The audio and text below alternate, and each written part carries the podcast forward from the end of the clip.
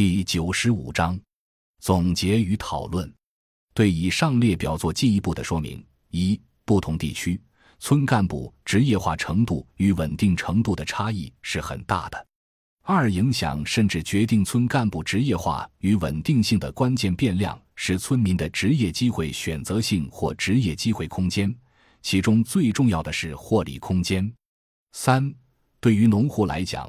最基本最普遍的获利机会是进入全国劳动力市场获取务工收入。从当前全国进工厂或工地务工的平均收入来看，一般年收入可以达到3万至5万元甚至更高。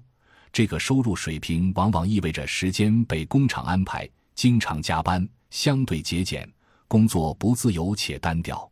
四、在村庄存在竞争的情况下，过低的报酬使农户无法完成正常社会交往。在缺少家庭承包地以外收入的情况下，中西部地区农户当村干部就意味着他们不能进城务工。村干部每年1万元左右的务工补贴无法保证其家庭收入能够应对村庄社会性交往，比如人情的需求，因此就必须外出务工。只有在村庄找到获利机会的农户，才能当得起拿务工补贴的村干部。因此，中西部农村干部的中农化具有合理性和必然性。五、东部沿海发达地区强大的地方财政能力以及乡镇公务员与一般务工收入之间的巨大落差，使得地方政府可以设置大量半正式的岗位来吸引当地精英农民，比如村干部、辅警、协管员和大学生村官。这些半正式职位收入高于务工收入，而且相对体面。苏南、上海、珠三角的村干部对地方精英具有很大吸引力，因此村干部队伍稳定程度高，职业化程度高，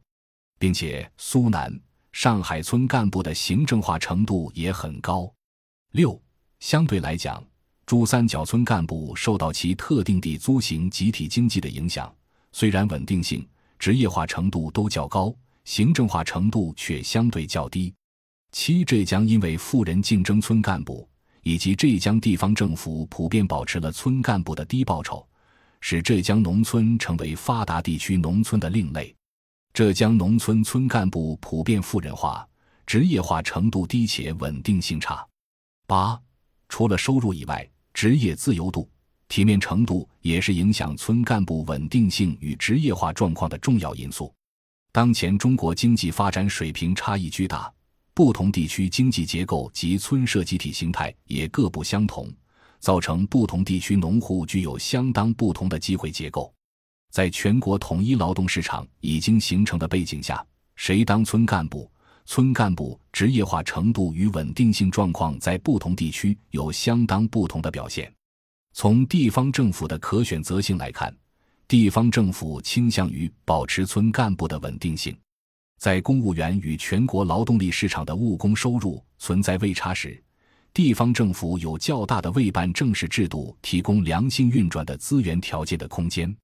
在位差较小甚至没有位差时，地方政府就会面临艰难抉择。